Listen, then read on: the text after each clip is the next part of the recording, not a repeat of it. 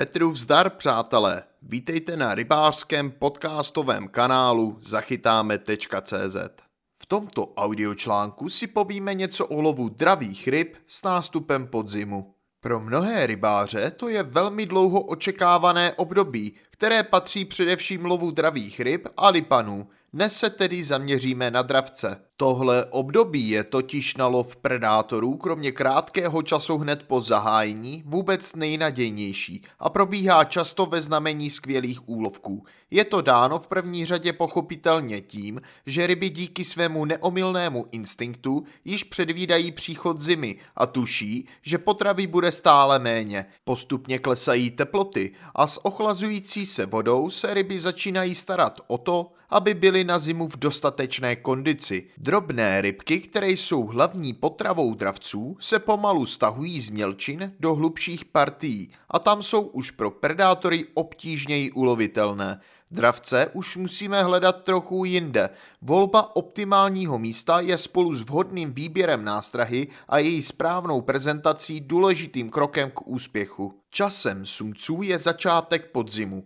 Konec září a říjen jsou výbornou dobou pro lov sumců – Koncem listopadu potom už jejich aktivita poněkud polevuje, i když záběru se můžeme dočkat také za chladných dnů na konci podzimu. Chceme-li ulovit pěkného sumce, volíme klidnější místa s pomalu táhnoucím proudem a hlubší vodou. Při vláčení ale sumec někdy sleduje nástrahu i do mělčin a nesmí nás tedy překvapit záběr až těsně u břehu. Výhodou je pochopitelně použití loďky, kdy kromě možnosti nahazování do míst, která jsou ze břehu prakticky nedostupná, máme mnohem větší šanci i na uvolnění nástrahy, kterou vodíme z pravidla těsně nad dnem a nějaké té vásce se tudíž nevyhneme. Na stojatých vodách se dobře osvědčuje i hlubiná přívlač, a všeobecně je jednou z nejspolehlivějších metod i lov na větší živou rybku v kombinaci s bojkou. Do proudu se hodí i potápivé splávky, které udrží nástražní rybku na požadovaném místě a přitom brání jejímu zamotání do vázek nebo do návazce. Boleni ti jsou při chuti stále, Říjen a začátek listopadu je vhodný i pro lov opatrných bolenů. Stále se ještě zdržují nehluboko pod hladinou, pokud tedy budeme opatrní a s jemnějším vybavením nahodíme dostatečně daleko, podaří se nám nějaké to stříbrné torpédou určitě ošálit.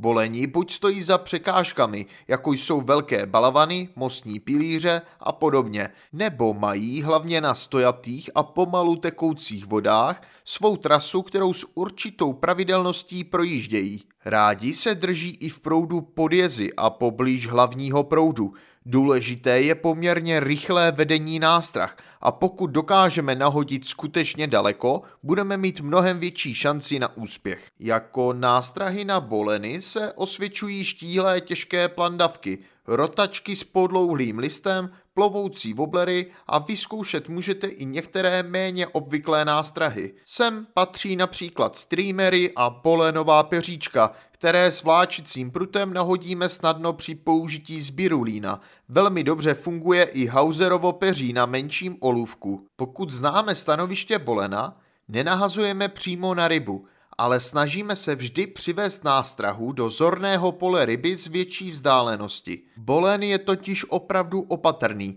a dopad nástrahy v bezprostřední blízkosti by ho tak mohl snadno vyplašit. Těžší nástrahy musíme vést poměrně rychle, abychom je udrželi u hladiny, ale o tom právě lov bolenů je – Pomalu jdoucí nástrahu si ryba stačí prohlédnout a potom máme většinou smůlu. Teď už ale pojďme k podzimním stanovištím štik. S nástupem podzimu se štika zdržuje nejčastěji na hranici hlubší vody a mělčiny, protože tam občas ještě výjíždí na lov drobných rybek, jinak ale hledá často kořist i v blízkosti rákosových porostů, leknínů, všeobecně poblíž nejrůznějších překážek, upadlých stromů a zatopených keřů, na rozhraní klidné vody a proudu, Velmi často stojí i ve vracáku, kde nemusí vydávat na udržení své pozice téměř žádnou energii. Výborným místem jsou i hlubší jámy podjezy, kde se štiky ostatně zdržují prakticky po celý rok.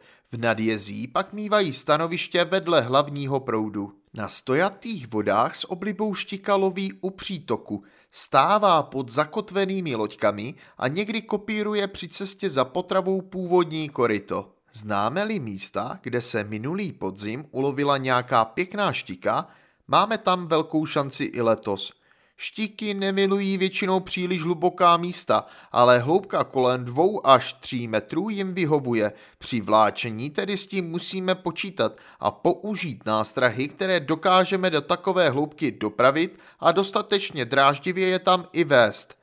Atraktivním místem bývá i zlom profilu dna, který nemusí být nijak výrazný. I tam ryba najde dobré stanoviště, kde číhá na kořist. Osobně s nástupem podzimu dávám přednost spíš nepříliš nápadně zbarveným nástrahám s pomalejším chodem. Velmi efektivní je pochopitelně i vláčení mrtvé rybky. Z umělých nástrah to jsou zejména potápivé woblery, jigové nástrahy, twistry a těžké plandavky, případně do klidnější vody i velké rotačky s širším ovalným listem. Rotační třpitky jsou na štiky sice skvělou nástrahou, ale při pomalém vedení se některé modely správně nepohybují. Rotace je nepravidelná nebo téměř žádná a to je potom k ničemu. Takže pokud se rozhodnete použít rotačky, vyzkoušejte nejprve jejich pomalý chod v mělké vodě, kde je můžete sledovat zrakem. Už jste vyzkoušeli twitching? Pod tímhle označením se neskrývá nic nesnadného. V zásadě se jedná o způsob vedení wobleru, který nevláčíme stejnoměrnou rychlostí, ale jeho pohyb oživujeme poškubáváním a cukáním pomocí špičky prutu. Nepravidelně se ve vodě pohybující nástraha vyvolává mnohem věrohodnější dojem poraněné nebo vyčerpané rybky a to je pro dravce přece jen mnohem dostupnější kořist. Další metody, které vycházejí také z nepravidelného pohybu nástrahy, se označují jako jerking, ripping a pumping. Nedejte se odradit anglickými termíny a to více nebo méně nepravidelné vedení nástrahy prostě vyzkoušejte. Zajímavou metodou je i styl stop and go, tedy přitahování nástrahy s krátkými nebo delšími přestávkami. Opět se uplatňuje hlavně při lovu z woblery, ačkoliv na hlubší vodě ho lze praktikovat i s ostatními typy nástrah. Hodí se však především pro potápivé a pomalu klesající woblery. Pauza v přitahování totiž nástraze mnohdy dodá kromě škubavého pohybu i určité vybočení do strany, což její atraktivitu ještě navýší. Tato technika funguje nejlépe na štiky a okouny. A nesmíme zapomenout také na pruhované bandity, takže kde hledat candáty? Candát dává na podzim přednost hlubším místům než štika, i když někdy můžeme mít dojem, že candát zabral přímo v proudu. Je to většinou tak, že dravec měl své stanoviště za nějakou překážkou nebo v jámě na dně řečiště, takže do proudu vyjel teprve při útoku na nástrahu. Sandáti mají velmi rádi místa za mostními pilíři, za velkými balvany, ve spleti kořenů nebo větvích padlého stromu a milují i zatopené zbytky staveb. To platí pro tekoucí i stojaté vody. Jsou to prostě místa, kde sandáty najdeme téměř určitě. Potom je vhodné zaměřit se také na místa, kde břeh tvoří skála a spadá rovnou do hloubky několika metrů. Tam se sandáti rádi drží, stejně jako okouni a uplatníme tady jinak poměrně opomíjenou horizontální přívlač, praktikovanou s umělými nástrahami nebo s použitím menších mrtvých rybek. Sandáti mají v oblibě i místa, kde je dno hodně kamenité. Nacházejí tady úkryt, místo pro odpočinek i kořist. Drobné rybky totiž mezi kameny často mají své úkryty a sandát tedy nemusí za potravou nikam daleko. Nebojte se vázek a taková místa důkladně prochytejte. Na stojatých vodách se často sandáti zdržují v hejnech a pokud takové místo objevíme, můžeme se dočkat záběru i několika ryb po sobě v poměrně krátkém časovém intervalu. Tuto dobu berou po celý den a že nějakou dobu budeme bez záběru, s tím se nedá nic dělat. I když se ryby před nástupem zimy zhánějí po potravě značně víc, pauzy v zájmu o naše nástrahy k podzimnímu vláčení prostě patří. To by bylo o lovu dravých ryb s nástupem podzimu vše.